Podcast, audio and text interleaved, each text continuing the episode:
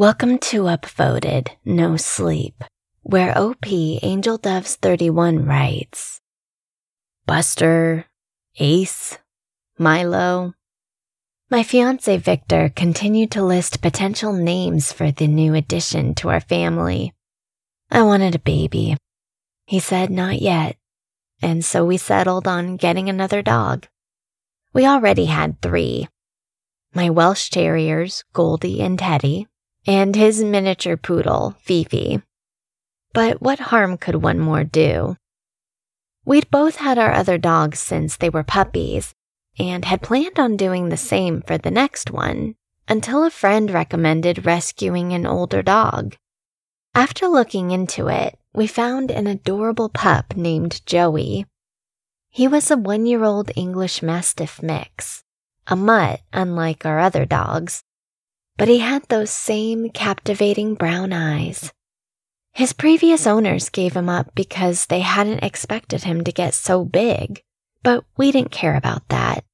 We felt he belonged to us, no matter his size. After all, he was clearly a gentle giant. Upon meeting him, I realized just how big he really was. But Victor seemed to have fallen in love already, so I didn't comment on it.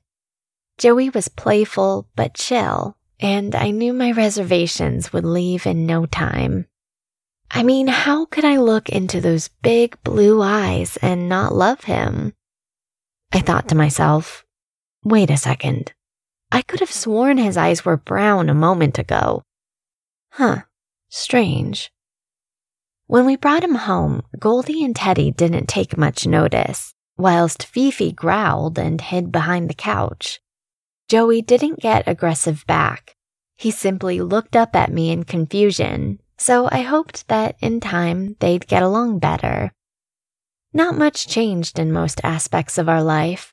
Fifi didn't seem to be liking him anymore, but I knew to give it time. She wasn't exactly struck on my two when Victor and I first moved in together, but now they cuddle and play all the time. Still, it seemed her fears were getting worse. I'd wake up in the night to find her in the strangest hiding places, shaking and whimpering, but unharmed. Joey was always nearby, just looking around, perplexed by the situation. One day, I could have sworn I saw him bare his teeth at her in the mirror when my back was turned, but only for a split second, as if he didn't want me to see. I became more on edge around him, keeping him in the kitchen during nights while the other dogs stayed in the bedroom. He didn't seem bothered by this arrangement, and Victor said I was being paranoid. But not long after, all our food started going bad. It was as if somebody had taken all the refrigerated items out for the night, even eaten some, then put it all back in before we woke up. As I held rotten food in my hands and looked into his eyes, I knew something was wrong with that dog and I felt he was challenging me. I put a kennel in the backyard and kept him there overnight instead. Then dead animals started showing up all over the grass, their organs completely missing. When I so much as raised my voice at him for committing such a heinous act, he snarled at me. He was showing more and more aggression, not just to me, but to our other three dogs, especially Fifi. When I mentioned to Victor I was worried Joey was going to hurt her, he got mad. How could you say such a sweet, gentle dog would ever do that? And to Fifi, too. You know how much she means to me. Fifi and another dog belonged to his sister, but his sister and the other dog passed in a car accident a couple weeks before we met. I didn't want to upset him further, so I dropped it. That was until I woke up to whimpers, no, screams, in the middle of the night and ran downstairs to see Joey in the living room tearing Fifi to shreds. There was insides everywhere, and I don't think I'll ever get the image of her blood smudged around his mouth out of my mind. I have never cried out for help so loudly. Victor came running and instinctively turned the lights on to see pieces of a stuffed toy strewn around the room.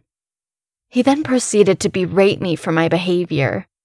Seriously, Rachel, what has been up with you lately? Why are you so out to get this innocent dog? All the while, Joey's eyes bore into me, looking more sinister and soulless than ever. I'd had enough of the mind games. The final straw was three nights ago. I awoke to a figure looming over me in the darkness. It was grotesque. Its limbs looked out of place, and every part of it looked disproportionate and broken. At first, I wanted to scream, but I didn't. Its eyes met mine, and immediately I knew what it was Joey, out of his disguise. I turned to Victor and shook him awake as fast as I could. But by the time he turned over, Joey was a dog again, sitting beside the bed. Victor just looked at me, shook his head in disapproval, and went back to sleep. I sent Joey out of the room and did the same. The next morning, I was surprised with a weekend getaway. We hastily packed our bags, and Victor solemnly said goodbye to Joey, as the place only allowed small dogs. A friend would be coming over later to pick Joey up to stay with him while we were away. I didn't tell Victor, but I was relieved. For the first time in the past month, I felt that me and my babies were safe. We hopped into the car and headed toward our destination.